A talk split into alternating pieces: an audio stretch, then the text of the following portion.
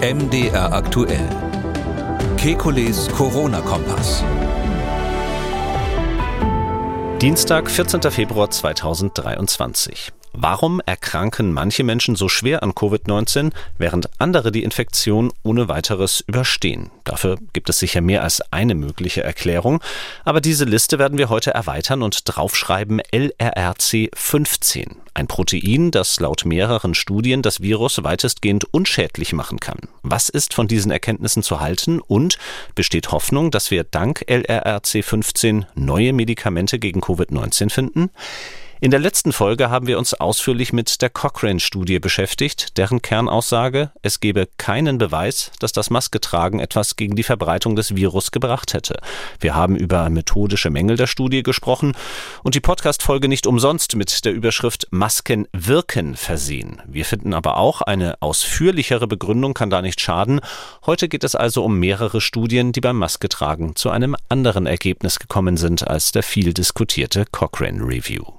Wir wollen Orientierung geben. Ich bin Jan Kröger, Reporter und Moderator beim Nachrichtenradio MDR aktuell. Jeden Dienstag haben wir einen Blick auf die aktuellen Entwicklungen rund ums Coronavirus und wir beantworten Ihre Fragen. Das tun wir mit dem Virologen und Epidemiologen Professor Alexander Kekulé. Hallo, Herr Kekulé. Guten Tag, Herr Krüger. Herr Kekulé, ein Blick mal wieder auf das aktuelle Infektionsgeschehen in Deutschland anhand des Wochenberichts des Robert-Koch-Instituts vom letzten Donnerstag. Mit dem beginnen wir auch heute diese Sendung. Die Inzidenz ist um 14 Prozent gestiegen. Wie bewerten Sie das? Ähm, ja, ich schließe nicht aus, dass da jetzt nochmal eine Welle von Atemwegserkrankungen kommt. Wie gesagt, das wäre, wie schon mal gesagt, das wäre nicht untypisch.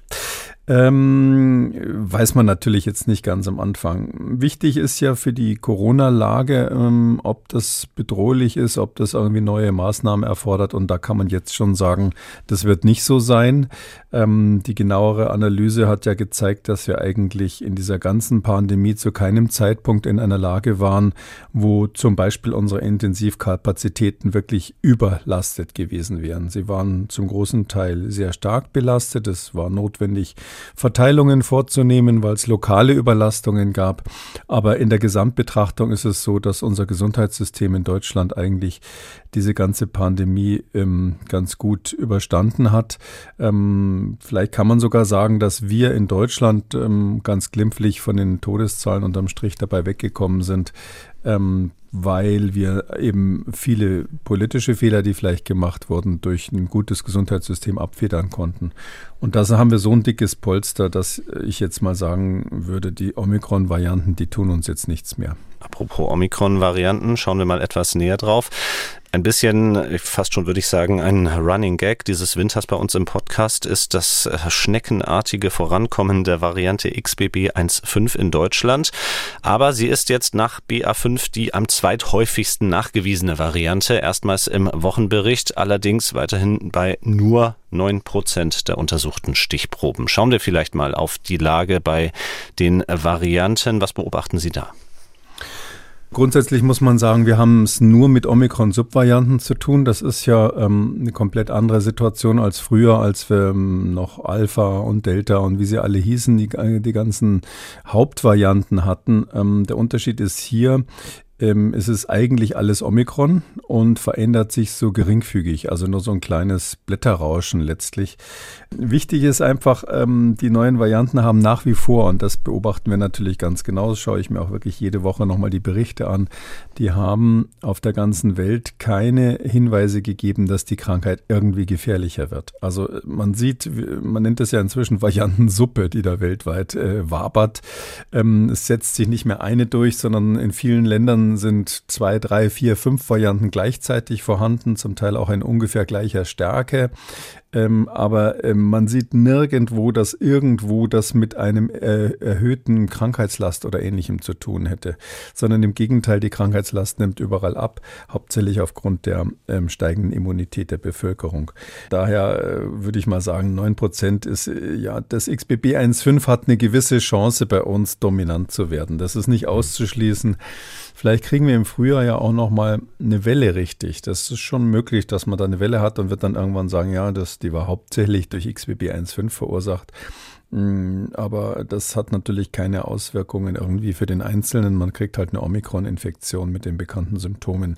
Insgesamt ist ja SARS-CoV-2 nur noch mal zur Dimension seit vielen Wochen, eigentlich den ganzen Winter durch, im Bereich von fünf bis sieben Prozent aller nachgewiesenen Atemwegserreger. Und die Welle der Atemwegs, Hauptwelle der Atemwegsinfektion ist ja zuletzt ähm, durch Influenza verursacht worden. Es gab auch mal eine RSV-Welle, hauptsächlich bei Kindern. Jetzt hatten wir Influenza, das ist ähm, wieder zurückgegangen. Die RSV-Welle ist äh, technisch gesehen eigentlich vorbei. Natürlich gibt es noch RSV-Infektionen, aber diese eigentliche Winterwelle ist gerade durchgelaufen. Und im Moment haben wir Rhinoviren, also Schnupfenviren, die das Hauptgeschehen machen mit 20 Prozent. Dann bei 10 bis 13 Prozent liegen äh, weiterhin Influenza-Viren und andere Erkältungserreger. Und erst danach äh, deutlich abgeschlagen, wenn ich das mal so wie ein Wettrennen kommentieren darf, ist SARS-CoV-2 mit 7 Prozent ähm, leicht angestiegen, aber ich würde da nichts draus machen. Das ist nichts, was uns jetzt beunruhigen muss. Und das Wichtigste ist, die Krankenhauseinweisungen und auch die Todesfälle sind nach wie vor Altersgruppe jetzt über 80. Also früher hatten wir mal gesagt, über 50 muss man aufpassen, dann hieß es über 60. Eine Zeit lang habe ich auch selber gesagt, ab 70 äh, würde ich zum Beispiel Impfungen dringend empfehlen, Boosterungen empfehlen empfehlen. Und jetzt ist die ganz offizielle Zahl, dass man ab 80 eigentlich ein deutlich erhöhtes Risiko noch hat. Wir hatten es auch häufiger schon in unserem Podcast erwähnt, äh, zum Beispiel in Großbritannien. Da werden diese Coronavirus-Varianten deutlich häufiger sequenziert. Ähm, und da gibt es auch äh, neue Daten, wie die Situation eben dort ist in Großbritannien. Was sagen die? Ja, in England, das stimmt, die gucken nach wie vor sehr gründlich nach. So ungefähr 30, 40 Prozent aller positiv getesteten, ähm, also aller positiven Tests werden sequenziert. Das heißt, man guckt dort wirklich im Detail nach, ob sich neue Varianten bilden. Ähm, das ist für uns natürlich immer wichtig, dass andere Länder das machen, damit wir so ein bisschen den, den Blick in die Glaskugel oder durchs Fern, Fernrohr sozusagen haben. Ähm, der aktuelle Bericht, der ist gerade jetzt ähm, letzte Woche rausgekommen, ähm, der hat, was ich ganz interessant fand, gezeigt, ähm, dass die Inzidenz dort bei Frauen signifikant häufiger ist als bei Männern. Das fand ich irgendwie mhm. erstaunlich ähm, weil man ja sonst so klare Geschlechterunterschiede selten gesehen hat und eher am Anfang der Pandemie waren die Männer häufiger, muss man sich an der Stelle dann immer fragen, weil in England natürlich auch nicht mehr jeder zum Test geht. Wenn überhaupt, macht man noch Schnelltests, aber die meisten machen eigentlich gar nichts. Warum sind es jetzt mehr Frauen? Möglicherweise gehen die doch häufiger zum Test und vielleicht gibt es mehr Männer, die sagen, ist mir egal, ob ich Corona habe oder nicht. Das ist aber reine Spekulation. Es wird auch in dem Bericht nicht erklärt, warum das so ist, aber es ist signifikant. Und das andere ist, hm, dass tatsächlich die Inzidenz, also die Häufigkeit der Neuinfektionen bei älteren Menschen deutlich häufiger ist als bei jüngeren. Also ich sag mal über 50, über 60 äh, und bei den Hochaltrigen auch, obwohl die natürlich in England jetzt nicht den Großteil der Bevölkerung ausmachen. Ähm, da muss man auch eher dann indirekt ähm, Rückschlüsse auf das Testverhalten ziehen und sagen, ähm, es sieht so aus, als würden sich jüngere Leute einfach gar nicht mehr testen lassen. Die haben wahrscheinlich auch Symptome. Die Dunkelziffer ist dann also hoch. Mm, und das interessiert die aber nicht, ob sie Covid haben oder irgendeine andere Atemwegsinfektion. Ähm, die kurieren das halt irgendwie aus und, und erscheinen gar nicht in der Statistik. Und wenn man halt älter ist, ich sage jetzt mal 60, 70 Jahre, dann hat man natürlich verstanden, dass man eventuell ein Risiko hat, geht häufiger mal zum Test und so ist es wohl zu erklären. Ja, und dann ist dort auch so XBB 1.5, das ist ja in den USA richtig massiv vorhanden. In vielen Bundesstaaten macht das über 50 Prozent der Fälle aus. Und in Großbritannien ist es so, dass XBB 1.5 eben ja einen erheblichen Anteil hat, aber auch, ich glaube, auch so in der Größenordnung von 10 Prozent liegt, also so, so ähnlich wie bei uns. Wichtig ist, die haben auch das, die Steigerungsrate sozusagen mit dabei. Und ähm, da ist es tatsächlich so, dass XBB 1.5 in Großbritannien am schnellsten schnellsten wächst. Also die Zunahme ist am schnellsten. Ähm, hat in der letzten Woche 46 Prozent zugenommen, fast 50 Prozent zugenommen. So, so schnell nimmt keine andere Variante zu. Es gibt noch eine, eine, die Sie dort beobachten, die bei uns nicht so eine Rolle spielt, die heißt CH11. Mhm. Die scheint auch sich sehr schnell zu verbreiten. Das ist ein Abkömmling von BA275, also dieser ähm, Unterlinie, die in Deutschland eigentlich nicht so eine große Rolle gespielt hat, hat aber in Großbritannien und, und USA recht stark war, während wir eigentlich hauptsächlich BA5 hatten. Aber wie gesagt, das ist interessant für Virologen. Man guckt da gerne mal so zu. Aber bei anderen Erregern machen wir das ja auch nicht. Wir dokumentieren ja auch nicht jede, jede Woche quasi wie, wie den Wetterbericht, ähm, welche Subvarianten von Influenza-Viren sich da gerade ausbreiten mhm. oder nicht. Man nennt die nicht Subvarianten dort, sondern das, sind dann andere, andere Begriffe, aber letztlich könnten wir das bei allen Viren machen und ähm, es ist nicht zu erwarten, dass da jetzt der wahnsinnige Durchbruch kommt. Sie sprechen schon Abkürzungen an und vielleicht einen wahnsinnigen Durchbruch. Das bietet mir schon eine Überleitung zu unserem nächsten Thema. Die Abkürzung lautet LRRC 15 und der mögliche Durchbruch ist die Hoffnung, dass man mit dieser Entdeckung, die gleich mehrere Forscherteams gemacht haben in mehreren Ländern, dass man also mit dieser Entdeckung möglicherweise einen Weg findet, um besser gegen Covid-19 gewappnet zu sein, möglicherweise neue Medikamente entwickeln kann. LRRC15, ein Protein, so viel will ich vorausschicken. Ähm, ja, und für die nähere Vorstellung dessen, worüber wir jetzt heute reden wollen, da würde ich Sie doch einmal bitten, worum handelt es sich denn genau bei LRRC15?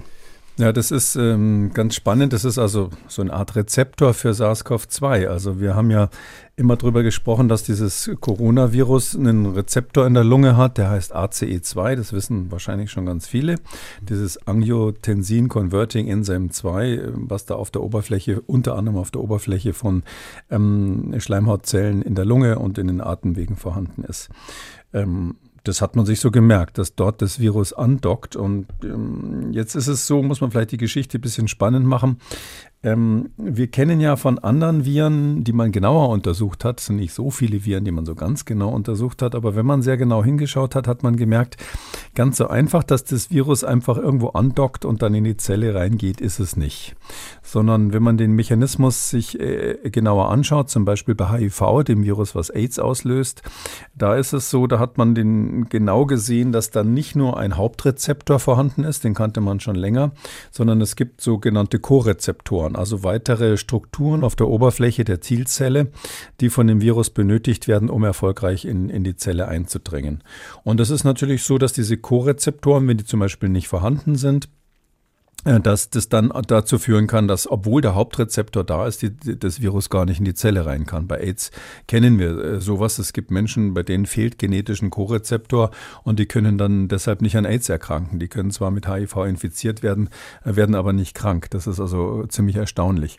Prinzipiell sind solche Mechanismen zu erwarten bei vielen Viren und es ist ja so, dass man bei SARS-CoV-2, dem Pandemienvirus, da hat man ja schon vor längerer Zeit, das haben wir im Podcast auch schon mal besprochen, festgestellt, festgestellt, dass es so eine Art Co-Rezeptor gibt, der heißt äh, TMPRSS2. Oh Gott, oh Gott, ein langes äh, Molekül, äh, langer Name.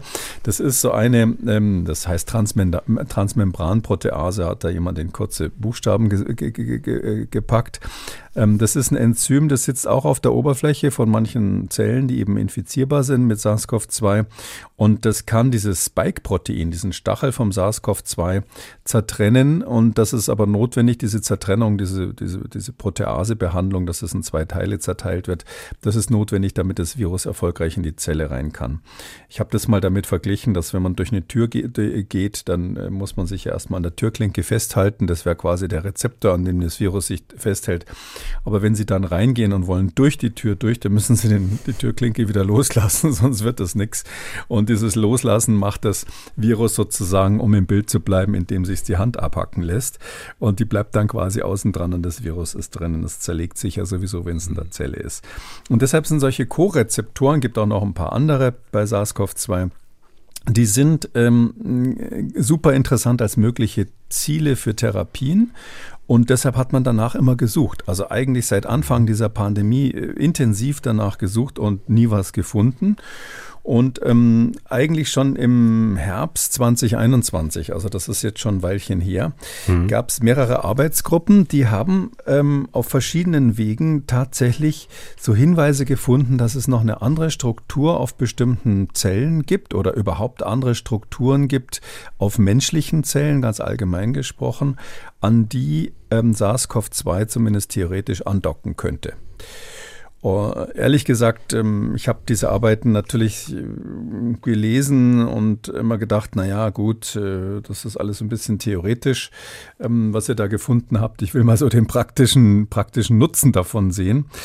Aber inzwischen ist es so, und das ist eben jetzt gerade letzte Woche hochgekocht, ähm, dass klar ist, dass drei Arbeitsgruppen, man muss dazu sagen, die erste war in Cambridge in England, mal wieder hätte ich fast gesagt, ähm, dort am Sanger-Institut und an der Universität Cambridge haben die quasi als erstes im September 2021 ihr Preprint rausgehaut, wo sie gesagt haben, wir haben da so einen anderen Rezeptor, also eine andere Andockstelle gefunden, potenzielle Andockstelle für SARS-CoV-2 und die heißt LRRC15 äh, was auch immer das ist. Und dann kurz danach ähm, haben dann zwei andere Arbeitsgruppen, die eine aus Australien, die jetzt äh, ihr Paper endgültig veröffentlicht hat, das als Preprint gebracht und eine äh, von, äh, von, der Brown University und der Yale Universität in Amerika gemeinsam auch nochmal im November 2021. Jetzt habe ich über die Preprints gesprochen und diese drei Arbeiten sind ähm, intensiv von Gutachtern begutachtet worden, sind inzwischen alle veröffentlicht, ähm, sodass man sich das anschauen kann. Und kurz gesagt, ähm, da ist etwas gefunden worden, was echt ein mhm. Phänomen ist, nämlich dass dieses SARS-CoV-2 an einem völlig, an einer völlig anderen Struktur, die gar nichts mit diesem typischen Rezeptor ACE2 zu tun hat, wirklich andocken kann. Und der Weg, wie das gefunden ist, äh, wurde, ist, muss ich schon sagen, ähm, äh, spektakulär, weil das wirklich die modernste molekularbiologische Technologie ist, die man hm. da eingesetzt hat, die es überhaupt gibt im Moment. Ähm, ein Beispiel dafür, dass wir wirklich in den letzten 20 Jahren riesige Sprünge in der molekularbiologischen Virusforschung gemacht haben. Dann nehmen Sie uns doch einmal mit auf diesen Weg. Was genau wurde da gemacht und eben auch am Ende, welche besonderen Eigenschaften bei LRRC 15 wurden dadurch entdeckt? Ja, also die Methode, die man da angewendet hat, ich äh, referiere jetzt mal die, die, Publikation von der Arbeit aus Australien, weil die mhm. gerade ganz aktuell ist. Man muss sagen, äh, unter Wissenschaftlern äh, müsste ich jetzt erklären, dass die anderen genauso gut sind und, und das zum Teil sogar vorher gebracht haben, aber es geht ja ums allgemeine Verständnis und die Abweichungen waren jetzt nicht so groß, dass man alle drei erklären muss. Also ähm, die Methode, die man da so als, die im Zentrum steht, äh, die, von der hat der eine oder andere vielleicht schon mal gehört, die heißt CRISPR-Cas. CRISPR-Cas ist so eine Abkürzung C-R-I-S-P-R und dann Schrägstrich C-A-S, also CRISPR-Cas wird es dann sozusagen als Abkürzung gesprochen. Ähm, das ist ähm, ein Mechanismus, mit dem eigentlich Bakterien sich gegen Antibiotika wehren. Der ist entdeckt worden ähm, und, und, genauer untersucht worden von zwei Wissenschaftlerinnen, Emmanuel Charpentier und Jennifer Dudner. die haben, vielleicht weiß es der andere, eine oder andere dafür 2020 ja den Nobelpreis schon bekommen. Also ganz schnell, die hatten das acht Jahre vorher zum ersten Mal veröffentlicht und haben dann schon Nobelpreis gekriegt. Also ähm, beides äh, junge Damen, ähm, zumindest als sie den Preis gekriegt haben, waren sie definitiv jung. Und ähm, es ist so, ähm, dass ähm, man sagen muss, das ist unüblich bei der Nobelpreisvergabe, aber dieses CRISPR-Cas-System ist so spektakulär, dass es wirklich die ganze Molekularbiologie revolutioniert. Ähm, kann vielleicht kurz versuchen zu erklären, was das heißt. Das ist selbst für Biologiestudenten nicht, nicht immer auf den ersten, ähm, sage ich mal, ersten Sitz ähm, verständlich. Also CRISPR, das ist eine Abkürzung, die heißt Cluster, Clustered Regularly Interspaced Short Palindromic Repeats. Was heißt das? Das heißt, ähm, man hat bei Bakterien eben gefunden, dass die so kurze, wiederholte Sequenzen in ihrer Erbinformation haben. Äh, Bakterien haben ja DNA als Erbinformation und da gibt es so kurze Sequenzen, die sich, die zusammenliegen und die sich so komisch wiederholen. Also ähm, sinnlose Wiederholungen von, von, von Erbinformationen, die also auch nicht für irgendein Protein kodieren, sondern die da so dazwischen irgendwo in der DNA liegen. Die kannte man schon länger, aber inzwischen hat man rausgekriegt, dass an diese speziellen Sequenzen eben andocken kann eine bei diesen Bakterien bestimmte RNA und diese RNA äh, vermittelt bei diesem Andocken die Bindung von einem ähm, CRISPR-assoziierten ähm, Protein. Das ist eben dieses Cas und dieses Protein, das ist ein, ein, ein, Enzym, was die DNA schneiden kann.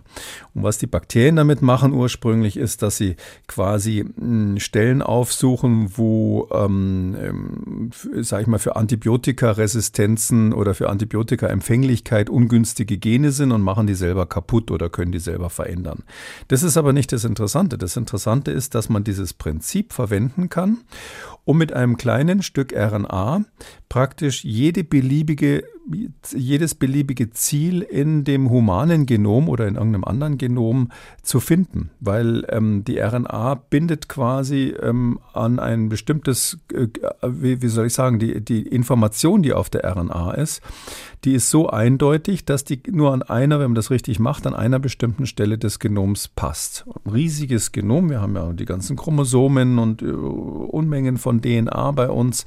Und man kann es aber so machen, dass man die RNA, ein kurzes RNA-Stück in dieser CRISPR-Cas-Kombination verwendet, dass äh, dieser ganze Komplex, äh, den man von Bakterien letztlich hm, rausgeholt hat, in der Lage ist, an einer Stelle unserer menschlichen DNA einen kleinen Schnitt zu machen. Und zwar mit chirurgischer, hundertprozentiger Präzision. Damit kann man zum Beispiel Gene ausschalten, die Erbkrankheiten verursachen. Das ist eine der ganz großen Anwendungen da. Und ähm, das Ganze geht aber noch einen kleinen Schritt weiter. Man kann nicht nur einen Schnitt machen, sondern man kann eben auch das ist das, was hier verwendet wurde. Man kann das nochmal koppeln mit einem Enzym oder mit verschiedenen Funktionen, die ähm, die ähm, Aktivität von Genen hochfährt. Also das sind Proteine, die, die das Abschreiben bestimmter Gensequenzen aktivieren. Ähm, wir nennen das Transkription und das sind so also sogenannte Transkriptionsfaktoren, mit denen man dann dafür sorgen kann, dass bestimmte Gensequenzen überexprimiert werden, also hoch, hochgefahren werden.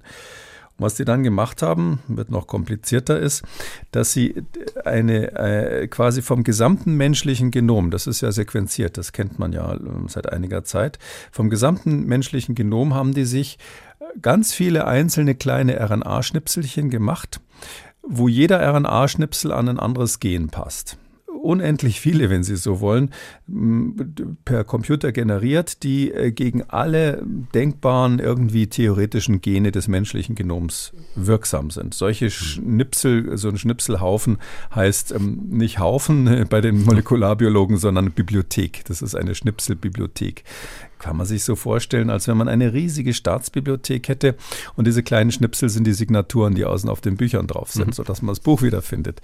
Und diese riesige Bibliothek, die lässt man jetzt los, ähm, verbindet man mit dem CRISPR-Cas-Mechanismus und lässt es jetzt los auf ähm, ganz normale Zellen, die man in der Zellkultur hat. Das wird mit so einer Infektion quasi gemacht, so einem künstlichen Virus.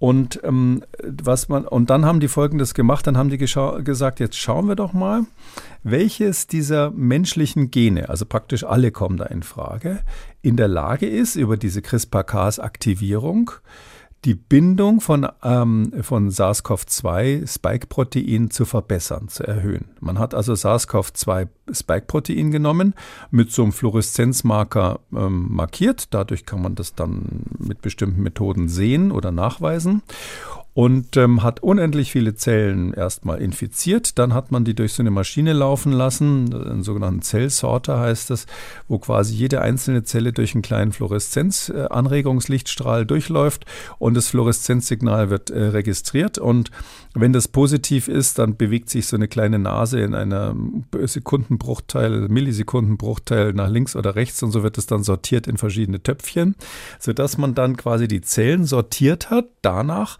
welche Gene haben, ähm, die ähm, ähm, in der Lage sind, ähm, äh, SARS-CoV-2-Spike-Protein zu binden. Und da macht man dann so ein Ranking hinterher am Schluss und sucht die dann raus, welche das sind. Und die drei Arbeitsgruppen haben unabhängig voneinander mit sehr ähnlichen Methoden eine totale Überraschung erlebt, dass nämlich das Gen im menschlichen Genom was am deutlichsten die Bindung verstärkt ähm, für solche Spike-Proteine, eben nicht ähm, äh, das, äh, der ACE2-Rezeptor ist, den wir schon kennen, sondern auf Platz 1 liegt was ganz anderes, wo man gesagt hat, hey, was ist denn das? Nämlich das ist LRRC15 dann ist ganz sicher so, dass die alle erstmal im Buch nachgeguckt mhm. haben, was das überhaupt ist, äh, weil das jetzt nicht so ein bekannter Kandidat war. Und äh, auf Platz zwei ähm, der, der besten Treffer sozusagen, die also diese Bindung des, des fluoreszenzmarkierten ähm, äh, Spike-Proteins am besten vermitteln konnten, erster Platz zwei, auf Platz zwei lag das der bekannte Rezeptor ACE2. Also dieser Gewinner sozusagen des Wettbewerbs, die australische Arbeit, ähm, von der ich gerade berichte, die hat das in drei Versuchen parallel gemacht und dreimal lag auf Platz 1 eben dieses LRRC 15. Also das ist, sage ich mal, da läuft es dem Biologen kalt den Rücken runter, dass man da sowas hat, was die ganze Zeit übersehen wurde. Weil man hat ja alle möglichen Versuche vorher gemacht, könnte man jetzt auch darüber spekulieren, warum das übersehen wurde, aber hat es bisher nicht gefunden. Jetzt ist der nächste Schritt natürlich die Frage, was ist das für ein Ding? Ja, sozusagen geht man dann schön in die Bibliothek und guckt mal nach. Früher sind wir dann tatsächlich noch richtig in die Bibliothek gestiefelt und haben da geblättert. Heutzutage macht man, bleibt man am Schreibtisch, muss sich nicht bewegen und ähm, googelt das Ganze beziehungsweise guckt in wissenschaftlichen Datenbanken nach. Und dieses LRRC15, also LRR heißt Leucin Rich Repeat. Das ist also jetzt ein Protein und da gibt es eine Aminosäure, die heißt Leucin. Ähm, und diese Aminosäure Leucin, ähm, die ist in diesen sogenannten LRRs, da gibt es ganz viele, die schon beschrieben wurden, ähm, relativ häufig vorhanden. Und die, das typische, diese typischen LRRs, also diese Proteine, die so viele Leucine haben, die sich immer wiederholen, äh, die haben folgende Eigenschaften. Die sehen so ein bisschen aus wie so ein Hufeisen, was außen hydrophob ist, also eine Affinität zu fettigen Partikeln hat und innen drinnen, wie wir sagen, hydrophil ist, also eher zu wässrigen Partikeln eine Affinität hat. Und diese Hufeisenform, die wird ganz häufig verwendet, da gibt es andere Beispiele in der Biologie natürlich, wo man solche LRRs schon kennt, ähm, um Protein-Protein-Interaktionen spezifisch zu vermitteln. Also ist so eine Art Vorläufer der Antikörper. Wir haben ja schon oft gehört, es gibt Antikörper, Antigene, das ist sowas Immunologisches. Und die Zelle kann aber spezifische Proteine nicht nur über Antikörper erkennen, sondern eben auch über diese LRRs. Mm, die spielen deshalb eine große Rolle bei der angeborenen Immunität. Also das ist ja die ältere ähm, Immunität, Innate Immunity, sagt man auch, die also ähm, Lebewesen hatten, bevor es ähm, Wirbeltiere gab. Und also da ist in der Entwicklungsgeschichte dieses alte Immunsystem, das hatte noch nicht diese Antikörper-Antigen-Geschichte, sondern das war angewiesen auf ein bisschen primitivere Erkennungsmechanismen. Und das machen eben diese LRRs. Da hat man gesagt, aha, das ist ja interessant. Also da haben wir irgendwas gefunden, so ein LRR, in dem Fall heißt es C15. Warum heißt es C15? Das heißt deshalb, weil es 15 ähm, äh, Leucin-Repeats ähm, hat. Also LRR heißt ja Leucin-Rich Repeat und C15 heißt ganz simpel Containing 15. Also das heißt, das ist ein LRR, das 15 von diesen Repeats hat. Gibt auch welche mit 10 zum Beispiel, die in anderen Strukturen bekannt sind. Die sieht man typischerweise dann, wenn diese angeborene Immunantwort eine Rolle spielt, also auf bestimmten Immunzellen. Die sieht man in, in immunologisch aktiven Gewebe, zum Beispiel in der Milz kommen die vor, aber auch immer dann, wenn ähm, es äh, um eine Barriere geht, also so eine immunologische Barriere, wie zum Beispiel bei der Plazenta oder auch auf der Haut. Ähm, und wir wissen auch, dass diese LRRs, speziell das LRRC15, dass das aktiviert wird bei der Wundheilung. Also ganz erstaunlich, bei der Wundheilung braucht man das plötzlich, ähm, sonst nicht unbedingt. Ähm, und das ist äh, dummerweise aber auch häufig vorhanden auf ähm, Krebszellen. Also so einen Kandidaten hat man jetzt plötzlich gefunden als besten Bindungspartner für das Spike von SARS-CoV-2. Und dann haben die natürlich genauer nachgeschaut, so, jetzt wollen wir aber mal wissen, wo das überhaupt ist und wann das vorkommt. Und dann hat die Arbeitsgruppe sich das genauer angeschaut und hat also jetzt gesehen, also erstens, dieses LRR bindet tatsächlich, oder LRRC15, das bindet tatsächlich an das Spike-Protein von SARS-CoV-2. Äh, die andere Arbeitsgruppe aus Cambridge hat gezeigt, dass diese Bindung direkt über die Rezeptorbindungsdomäne des Spike-Proteins funktioniert. Das heißt also genau die gleiche Domäne, mit der der Rezeptor ACE2 gebunden wird, genau an der gleichen Stelle wird auch dieses LRRC15 gebunden. Ähm, der wichtige Unterschied ist nur, das führt nicht zum, zur Aufnahme des Virus. Also wenn das mhm. SARS-CoV-2-Virus an den ACE2-Rezeptor bindet, dann geht es ja in die Zelle rein. Das ist bei diesem LRRC15 nicht der Fall. Das bleibt quasi außen auf der Zelle irgendwie hängen. Das weitere Schicksal ist an der Stelle noch nicht bekannt ähm, und wird auch nicht irgendwie abgebaut oder ähnliches und kann nicht zu einer Infektion führen. Die nächste Frage ist jetzt, sind die ähm, auf der gleichen Zelle, also ist dieser ACE2-Rezeptor auf der gleichen Zelle wie LRRC15? Könnte es also so eine Art Co-Rezeptor sein? Und da ist die Antwort nein. Das haben die Leute aus Sydney nicht genauer untersucht, aber die aus ähm, von der Brown University, die haben gesagt, das sind nicht die gleichen Zelltypen. Also das ähm, SARS-CoV-2-Virus befällt normalerweise so Schleimhautzellen, wir sagen da Epithelzellen dazu. Und dieses LRRC15 ist aber auf Bindegewebszellen, also auf Fibroblasten. Das heißt also nicht auf der gleichen Zelle in der Lunge normalerweise.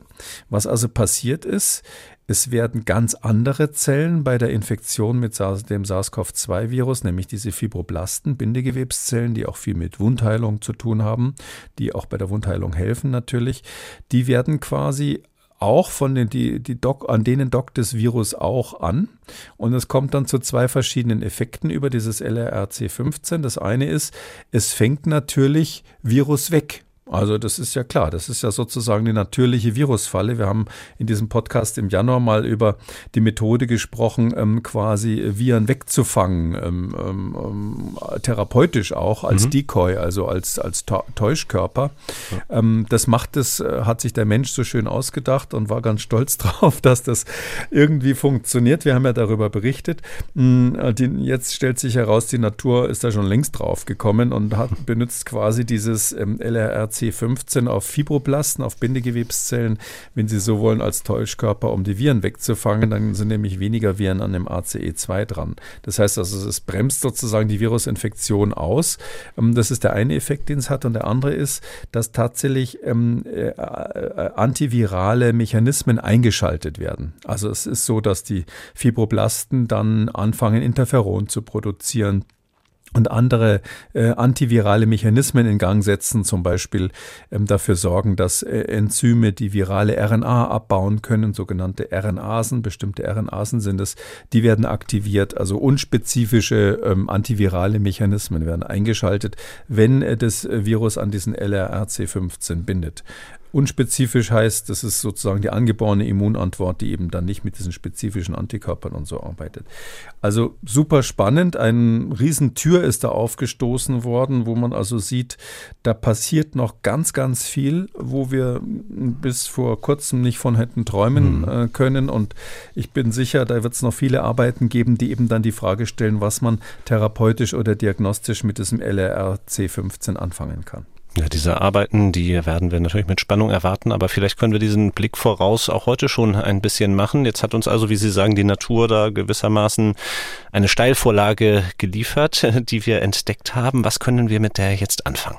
Ja, also das eine ist Richtung Diagnostik. Da ist es so, da schließt sich der Kreis. Ist ja manchmal ganz komisch, dass Dinge fast zur gleichen Zeit publiziert werden, wo man denkt, aha.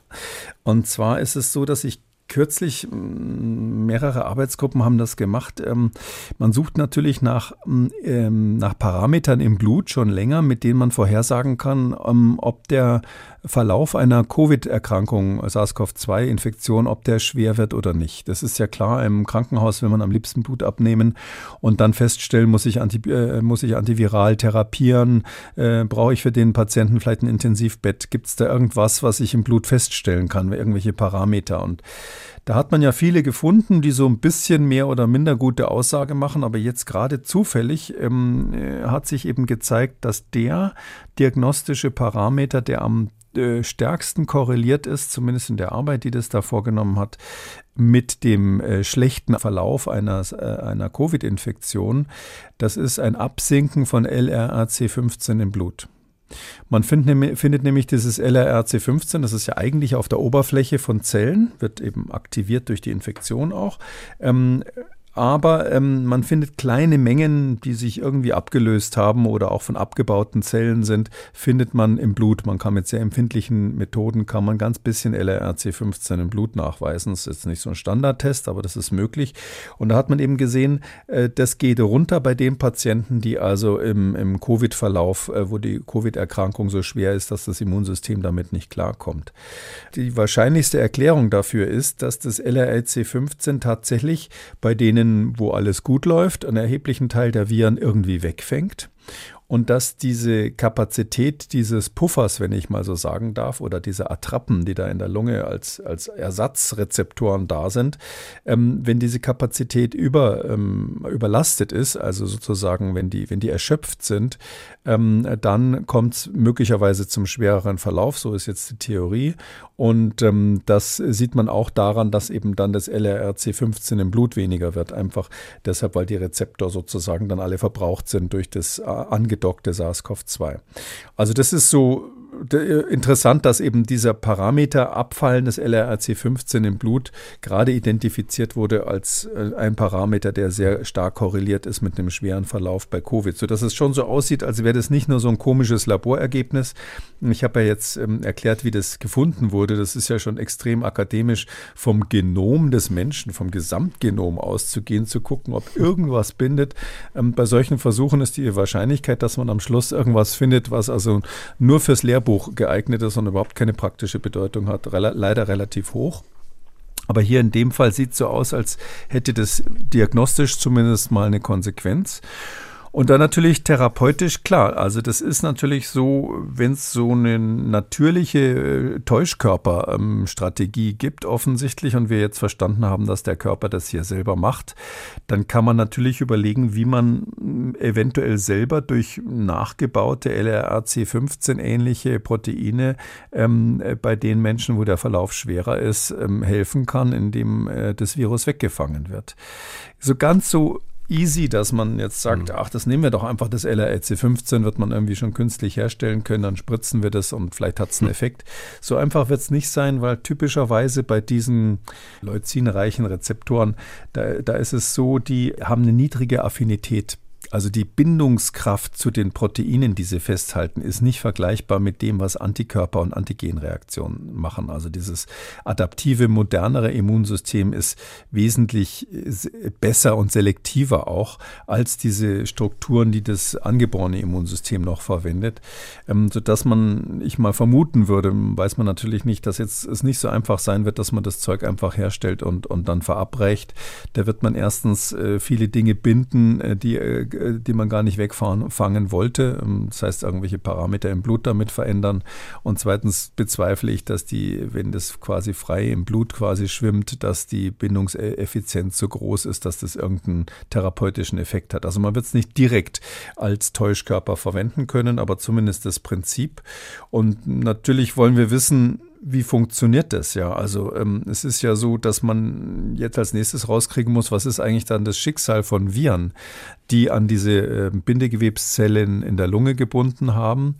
Übrigens wird das aktiviert eben bei der Infektion. Man hat gesehen, bei Covid-Erkrankten ist dieses LRE, LRRC15 plötzlich aktiviert. Man kann es auch nachweisen, dass es direkt in den Atemwegen dann quasi die, die Aktivität hochgeht. Äh, und die, die Frage ist, okay, dann bindet das Virus wahrscheinlich da dran. Und äh, was passiert dann eigentlich mit dem Virus? Wird das da weggefressen von irgendwelchen Immunzellen? Also aufgenommen wird es nicht. Bleibt es da ewig hängen? Was, was ist das Schicksal der Viren? Die müssen ja irgendwie inaktiviert werden.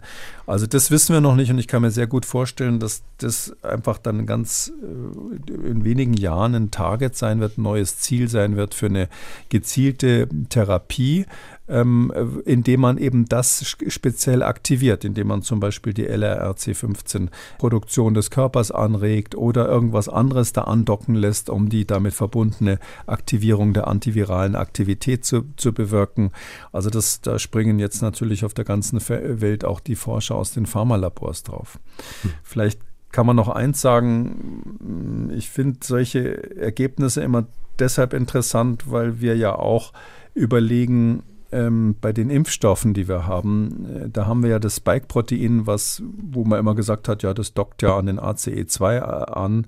Das Spike-Protein wird ja als Impfstoff verwendet. Und das ist ein ganz interessantes Beispiel. Also niemand hätte sich träumen lassen, dass es da noch einen zweiten Rezeptor gibt, der hm. irgendwie ähm, mechanistisch was bewirkt in der Zelle oder der vielleicht sogar zwischen den Zellen, was mit der Kommunikation zwischen Zellen zu tun hat in der Lunge. Das heißt, es ist viel komplizierter, was wir da sozusagen untersuchen, als wir das bis jetzt in unseren, in unseren Köpfen haben. Und darum bin ich immer dafür, ähm, dass man mit einem gewissen Respekt ähm, quasi neue Medikamente entwickelt und eben auch neue Impfstoffe entwickelt. Ähm, es könnte sein, dass diese Erkenntnis, dass es da einen zweiten Rezeptor gibt, zu einer neuen Generation von viel besseren Impfstoffen führt, mhm. dass die eben dort andocken und vielleicht dann einen zusätzlichen Effekt haben. Es kann aber auch sein, dass mögliche Nebenwirkungen dann besser quasi verstanden werden, wenn man jetzt berücksichtigt, dass es eben diesen zweiten Rezeptor gibt. Ähm, die Natur hat uns hier ähm, tatsächlich überrascht. Ähm, und deshalb finde ich die Ansätze grundsätzlich richtig zu sagen, wenn man so ein neues, neues Impfstoffprinzip hat, dass man, wie das ja bei den RNA-Impfstoffen und bei diesen Spike-Protein-Impfstoffen ist, dass man dann eigentlich nicht sagen darf, das ist, geht so ein bisschen in die Zulassungsdiskussion, das ist ein Impfstoff, der kriegt die ganzen Vereinfachungen, die wir generell bei Impfstoffen den Herstellern zugestehen. Da gibt es viele Vereinfachungen, weil Impfstoffe eben nicht als neues Medikament gelten, als pharmakologischer Wirkstoff, sondern weil man sagt, na, Impfstoffe sind ja irgendwie alle gleich, da präsentiert man irgendwie was, was aussieht wie ein Virus und das Immunsystem springt dann drauf. Hier sieht man, dass es doch ähm, eigentlich pharmakologische Wirkungen gibt, äh, um die es hier geht und die auch zum Teil noch nicht bekannt sind. Und darum finde ich, muss man eigentlich den Herstellern dieser modernen Impfstoffe abverlangen, dass sie auch das ganze Sicherheitsrepertoire bei der Zulassung, das ganze Repertoire an Sicherheitstests abliefern, was für normale Medikamente eben auch verlangt wird, weil man solche unerwarteten Dinge eben immer wieder findet und äh, dann kann man schlecht hinterher sagen, naja, haben wir damals halt noch nicht gewusst, sondern mhm. die Hersteller müssen solche möglichen weiteren Rezeptoren zum Beispiel, das müssen die bei der Zulassung von normalen Medikamenten ja berücksichtigen. Also ein ganzes Feld, was sich da jetzt auftut durch diese Entdeckung. Vielleicht möchte ich es abschließen mit der Frage, die unsere Hörerin Denise Söke uns zugeschickt hat und die auch diese Studienergebnisse gelesen hat. Sie haben es auch schon ein bisschen vorweggenommen. Glauben Sie, dass es zeitnah möglich wäre, ein Medikament aus diesem Protein herzustellen? Oder wie Sie sagen, wird es wahrscheinlich noch ein bisschen dauern? Ja, das Wort zeitnah ist hier das Problem. Also ich hm. bin da immer vorsichtig. Ich persönlich bin sicher, dass es da therapeutische Prinzipien gibt, die aus dieser Erkenntnis abgeleitet werden. Muss nicht unbedingt sein, dass es jetzt für SARS-CoV-2 ist. Da ist es vielleicht schon ein bisschen zu spät. Vielleicht noch ein Ding. Ähm, es gibt eine ältere Arbeit, wo mal gezeigt wurde, dass ähm, LRRC15, das hat man aber damals eher als Kuriosum betrachtet, auch bei Adenoviren in der Lage ist, die Virusinfektion auszubremsen. Das hat man in ganz anderem Zusammenhang mal untersucht. Da ging es um, um Therapeuten therapeutische Ansätze. Also man benutzt gentechnisch verwendete Adenoviren zur Krebstherapie. Und da hat man gemerkt, dass sich Krebszellen sozusagen wehren dagegen, indem sie LRRC15 ähm, aktivieren. Und ähm, dann verändert sich die Oberfläche dieser Krebszellen so, dass diese Adenoviren nicht mehr andocken können. In dem Zusammenhang ist es mal berichtet worden, hat jeder gesagt, na ja, gut, das ist interessant für die Gentherapeuten, die mit Adenoviren arbeiten. Aber jetzt sieht man, das scheint irgendwie ein größeres Feld zu sein. Und ich bin sicher, dass das im, im weitesten Sinne in der antiviralen Therapie eine Rolle spielen wird, vielleicht auch in anderen therapeutischen Bereichen, wo das Immunsystem, das angeborene Immunsystem eine Rolle spielt. Aber zeitnah wird es eher nicht sein, sondern das ist, ähm, sag ich mal, Horizont fünf bis zehn Jahre, schätze ich, bis die ersten Wirkstoffe rauskommen. Dann kommen wir heute noch zu einem weiteren Thema. Wir verfolgen noch eine Studie, die wir letzte Woche intensiv diskutiert haben. Es ging um die Cochrane-Studie zur Wirksamkeit von Masken. Sie hatten in der letzten Woche sehr viele methodische Mängel in dieser Studie erwähnt und ähm, weiterhin eben auch das Maske tragen als einen sinnvollen Schritt, als eine sinnvolle Maßnahme gegen die Verbreitung des Virus erwähnt. Was wir letzte Woche nicht gemacht haben, das wäre das Auflisten Listen sozusagen von Studien, von Studienergebnissen, die eben auch genau für diese These sprechen, haben auch uns auch mehrere Hörerinnen und Hörer dran erinnert. Deswegen die Frage noch einmal an Sie, welche Erkenntnisse gibt es denn für das Masketragen? Ja, das ist, ähm, muss man kurz ausholen. Also sehr viele methodische Mängel hat die Studie nicht, äh, die, die Cochrane-Studie, mhm. sondern es ist so, ähm, äh, die haben halt gesagt, ähm, der Autor, die Autoren haben gesagt, ähm, uns interessiert nur das, was durch ähm, kontrollierte klinische Studien letztlich, kontrollierte, randomisierte äh, Studien bewiesen ist. Also sehr, sehr stark eingeschränkt quasi ihr, ihren Blick und haben gesagt, die sogenannten Beobachtungsstudien interessieren uns gar nicht, sondern uns interessieren nur echte Experimente, kontrollierte Experimente. Und das ist natürlich, äh, da beißt sich ein bisschen die Katze in den Schwanz, weil keiner bestreitet ja, dass Masken grundsätzlich vor Viren schützen. Also sonst wären alle Virologen tot und alle Infektiologen im Krankenhaus, die sich damit schützen. Und zwar in beiden Richtungen. Man schützt mhm. auch die Umwelt. Nur so ein Beispiel, wenn wir Patienten haben im Krankenhaus, die werden von A nach B irgendwo rumgefahren und man weiß, der hat einen Atemwegsinfekt ähm, und dann kriegt er typischerweise eine Maske aufgesetzt für die, für diese diese Fahrt im Bett irgendwie über die Krankenhausflure. Und da gibt es Untersuchungen, die natürlich rauf und runter, die gezeigt haben, dass das, dass Masken wirken, um es mal so zu sagen. Die Frage ist nur, welche Daten brauche ich, um eine Anordnung sozusagen fürs gesamte Gesundheitssystem zu machen und vor allem so eine Einschränkung für die Bevölkerung, weil die, die jetzt hier auch nochmal die Frage gestellt haben, sind natürlich die Maskenkritiker, wenn ich das mal so sagen darf. Ähm, und da ist ja, habe ich ja referiert, das äh, will ich jetzt nicht alles wiederholen, aber es ist so, dass die Autoren dieser Cochrane-Studie ähm, hinterher im Interview nochmal klipp und klar nachgelegt haben.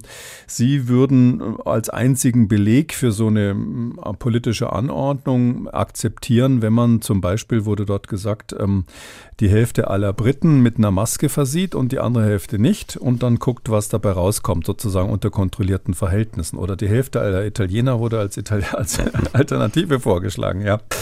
Diesen Maßstab äh, kann man da natürlich nicht dran setzen, zumal, ähm, um das nochmal aufzugreifen, das habe ich letztes Mal nicht erwähnt, wenn man natürlich fordert, dass die Hälfte aller zum Beispiel Italiener eine Maske auf hat und die andere Hälfte nicht und dann macht man eine kontrollierte Studie, äh, da hat dann ähm, der Herr Jefferson, der, der, der das ja gesagt hat, der Autor der Studie oder Hauptautor, der macht dann einen kleinen Denkfehler, weil es ist ja nicht möglich, eine Maske zu tragen und das nicht zu bemerken, weil es, solche Studien müssen ja doppelblind sein. Es hm. darf also weder der Studiendurchführer noch der Proband merken, in welcher Gruppe er ist. Das ist bei so einer Maske schon mal von vornherein äh, ein gewisses Problem, weil Leute, die eine Maske aufhaben, verhalten sich anders.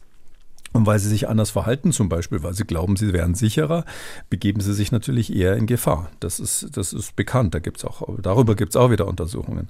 Sodass also diese kontrollierte Studie eigentlich dazu nicht geeignet ist. Und die weiteren Gründe, warum sie nicht geeignet ist, habe ich letztes Mal äh, erklärt, hängt zum Beispiel mit der Infektionswahrscheinlichkeit zusammen. Deshalb ist die Frage, auf welche Basis sollen sich jetzt politische Entscheidungsträger oder auch Virologen, die sie beraten, jetzt stützen? Und da hat man eben die Beobachtungsstudien. Das heißt, man schaut mal zum Beispiel im Krankenhaus, da kann man das ja machen. Wenn ich jetzt einen Teil der Krankenpfleger und Krankenschwestern quasi mit Maske rumlaufen lasse und den anderen Teil ohne oder was man typischerweise dann macht, ist, damit niemand unmaskiert ist, das würden die nicht wollen, dann sagt man, okay, die einen kriegen eine FFP2, die anderen kriegen eine FFP3, also mit noch höherem Schutzfaktor oder die einen kriegen noch einen normalen Mund-Nasenschutz gegen FFP2 oder man sagt der einen Gruppe, hm, ihr dürft die Maske aufsetzen, wenn ihr der Meinung seid, ihr seid, macht gerade ein gefährliches Manöver Manöver, zum Beispiel beim Absaugen der Atemwege, wo der Patient häufig hustet und das dann natürlich zur Aerosolbildung kommt. Und die andere Gruppe kriegt die Anweisung, die Maske immer zu tragen, sobald sie das Krankenhaus betreten. Und so, solche Studien gibt es rauf und runter. Das sind aber keine echten kontrollierten Studien, sondern das sind eher Beobachtungsstudien, wo man also ähm, nicht alle Bedingungen wirklich sauber kontrolliert, wo man auch nicht randomisiert mhm. hat. Das heißt also Kontrollgruppe und ähm, die Gruppe, wo man eine Intervention macht, wirklich so, so ausgesucht hat, dass die wirklich 100% vergleichbar sind. Ähm, jetzt sagen die Kritiker, ähm, was ich aber auch verstehe, die sagen mhm. jetzt, Moment mal, also bloß weil die Cochrane-Studie sagt, dass es ähm, sozusagen kein Beleg da, kann man ja nicht sagen, wenn es keinen Beleg gibt, dann ordne ich das an, sondern der, der es anordnet, muss sich relativ sicher sein, dass es irgendeinen Zweck, äh, dass es irgendwas nutzt, sonst ist ja die Beschränkung der Bevölkerung nicht, nicht, nicht gerechtfertigt. Und das ist der Grund, warum ich mir gedacht habe, äh, wir stellen einfach mal ein paar von mhm. den Studien online, die, ja. die da tatsächlich ausschlaggebend sind. Die eine ist vielleicht interessant, weil die auch mitentscheidend war seinerzeit, als die Diskussion gelaufen ist. Ähm, die ist aus dem Juni 2020 in Lancet erschienen, hat die McMaster-Universität in Kanada gemacht, die also sich gerade so im Bereich Epidemiologie schon lange Namen gemacht haben. Die haben eine Meta-Analyse gemacht von allen damals irgendwie verfügbaren Maskenstudien, die sozusagen irgendwie aus der Kiste zu kramen waren. Ich meine, wir haben die damals auch im Podcast besprochen, aber ich bin nicht ganz sicher. Und die haben insgesamt 172 Beobachtungsstudien. Das ist ein Grund, warum wir die hier nicht alle besprechen. 172 Beobachtungsstudien rausgesucht und äh, ausgewertet. 44 davon waren so, dass man sie quantitativ vergleichen konnte. Das geht nur dann, wenn bestimmte Parameter ähm, vergleichbar sind, dass man sozusagen sagen kann, man wirft äh, die, die einzelnen Studienteilnehmer sozusagen in einen großen Topf und macht eine Meta-Analyse. Also aus 44 haben sie Meta-Analysen gemacht und 172 haben sie insgesamt rausgerechnet. Und da sind so grob gesagt zwei Ergebnisse rausgekommen. Das eine ist äh, Masken schützen und zwar die Schutzwirkung, ähm, der, der Unterschied ähm, ist quasi 0,15 zu 1, also die Odds-Ratio, wie wir sagen, oder das Risiko ist 0, auf 0,15 runtergegangen. Oder andersrum gesagt, die ähm, Schutzwirkung liegt bei 85 Prozent, gemittelt über die Studien, die ausgewertet wurden das ist eine Zahl, die kann man quasi gleich wieder vergessen, weil ähm, eins, das kommt extrem auf die Einzelbedingungen an. Also es gibt Studien, da kommt, ist es weniger, es gibt andere, da ist es mehr. Aber wichtig ist, dass wenn man die zusammenwirft in einen Topf, dass man dann epidemiologisch so ein Bild davon kriegt, wirkt es denn überhaupt, wenn man sowas anordnet, bei unterschiedlichen Situationen, bei Krankenhauspersonal oder auch im, im, im, im öffentlichen Bereich. Und da ist eine ganz klare Schutzwirkung, die statistisch signifikant ist, eben rausgekommen. Und, und die beziffern kann man die mit 85 Prozent. Und der zweite Effekt, den die gezeigt haben, jetzt epidemiologisch, ist, äh, dass FFP-Masken, also FFP2, ähm, die heißen ja in, international N95-Masken, dass die äh, besser schützen als der normale OP-Mund-Nasenschutz. Beides nicht völlig überraschend. Also beides bestätigt sozusagen das, was ja jeder von uns erwarten würde, wenn man sich eine Maske aufsetzt. Ähm, klar, die ist manchmal dicht, manchmal nicht dicht.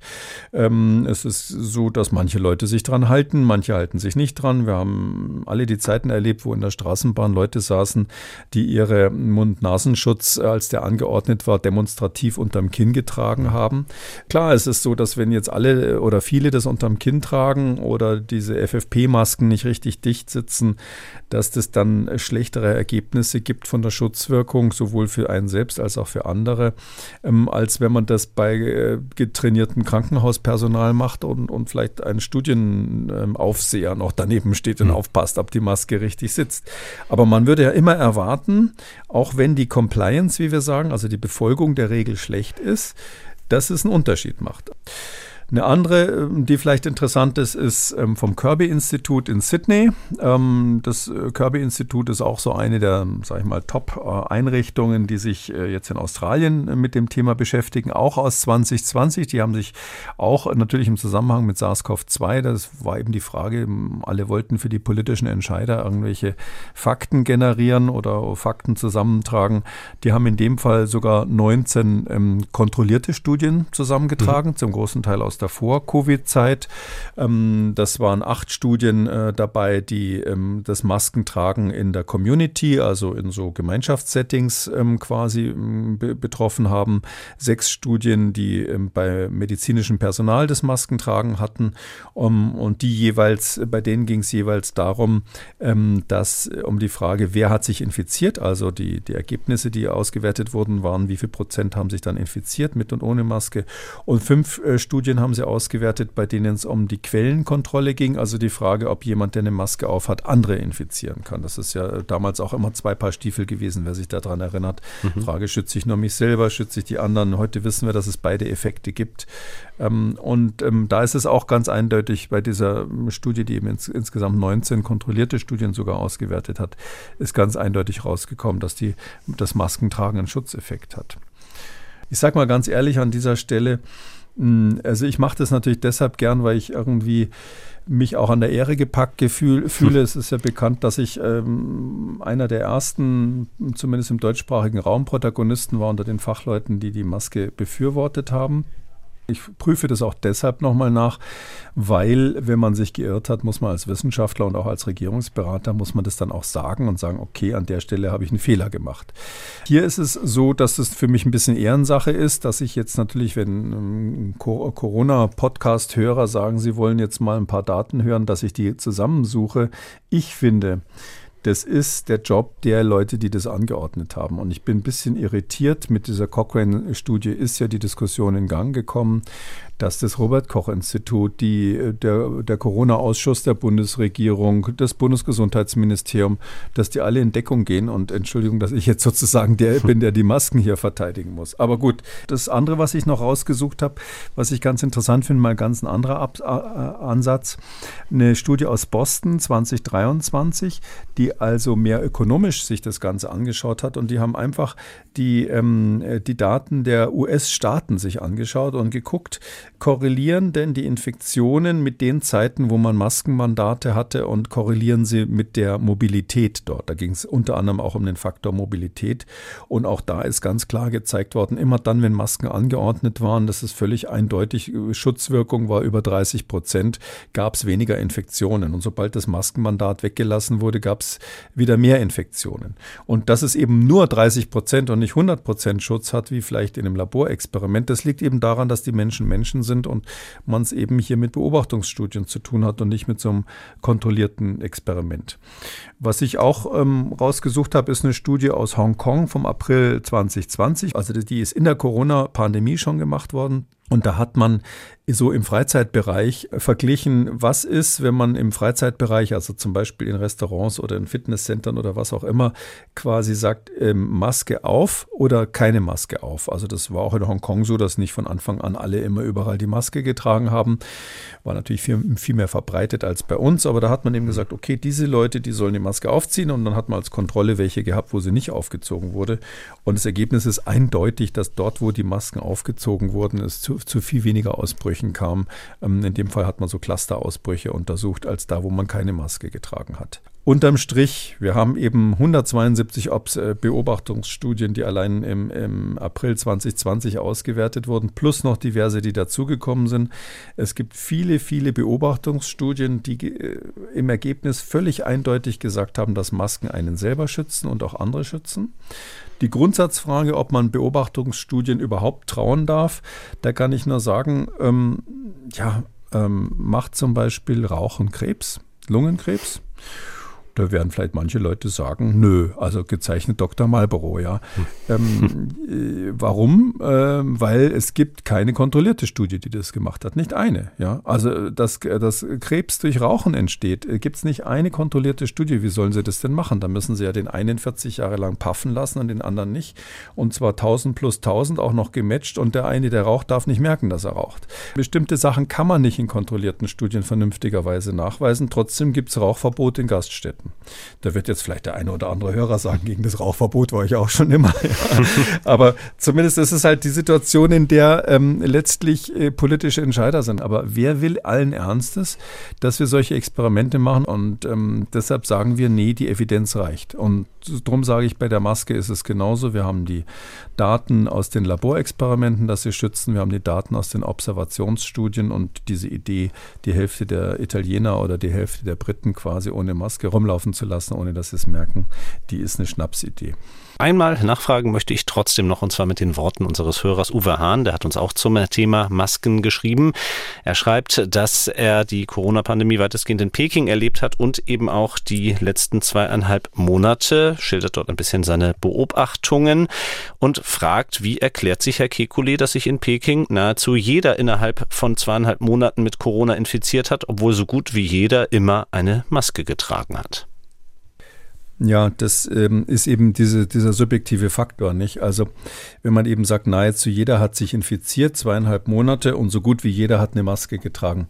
Der Unterschied zwischen subjektiven Beobachtungen äh, und, und solchen Observationsstudien ist eben, dass man bei den richtigen Studien versucht, das zu objektivieren. Wie viele waren das wirklich, in welchem Zeitraum, wie viele haben sich infiziert.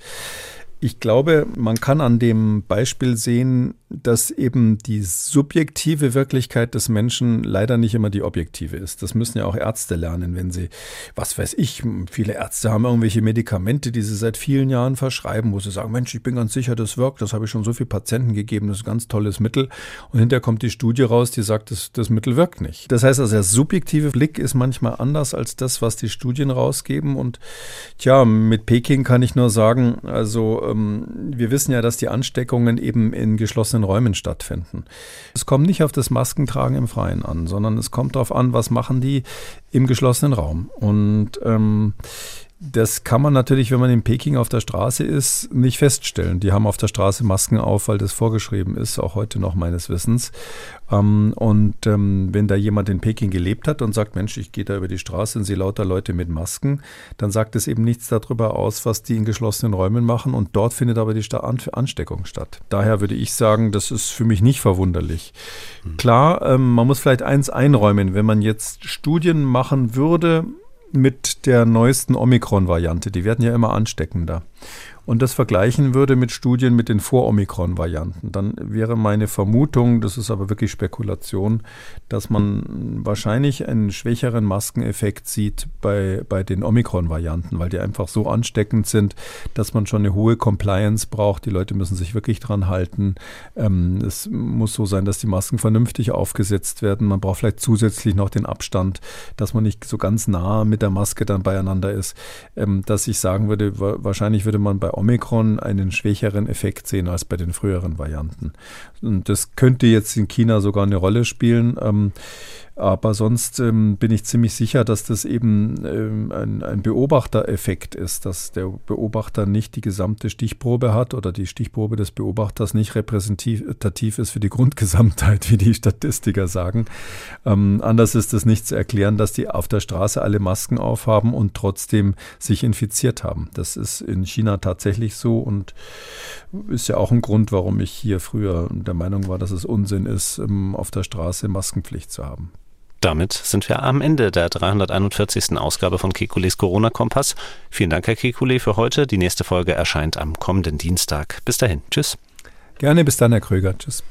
Und wenn Sie eine Frage haben, dann schreiben Sie uns an mdraktuell-podcast.mdr.de oder rufen Sie uns an kostenlos unter 0800 322 00. Kekules Corona-Kompass gibt es als ausführlichen Podcast unter Audio und Radio auf mdr.de, in der ARD-Audiothek, bei YouTube und überall, wo es Podcasts gibt. Und wer das ein oder andere Thema noch einmal vertiefen möchte, alle wichtigen Links zur Sendung und alle Folgen zum Nachlesen finden Sie unter jeder Folge unter Audio und Radio auf mdr.de.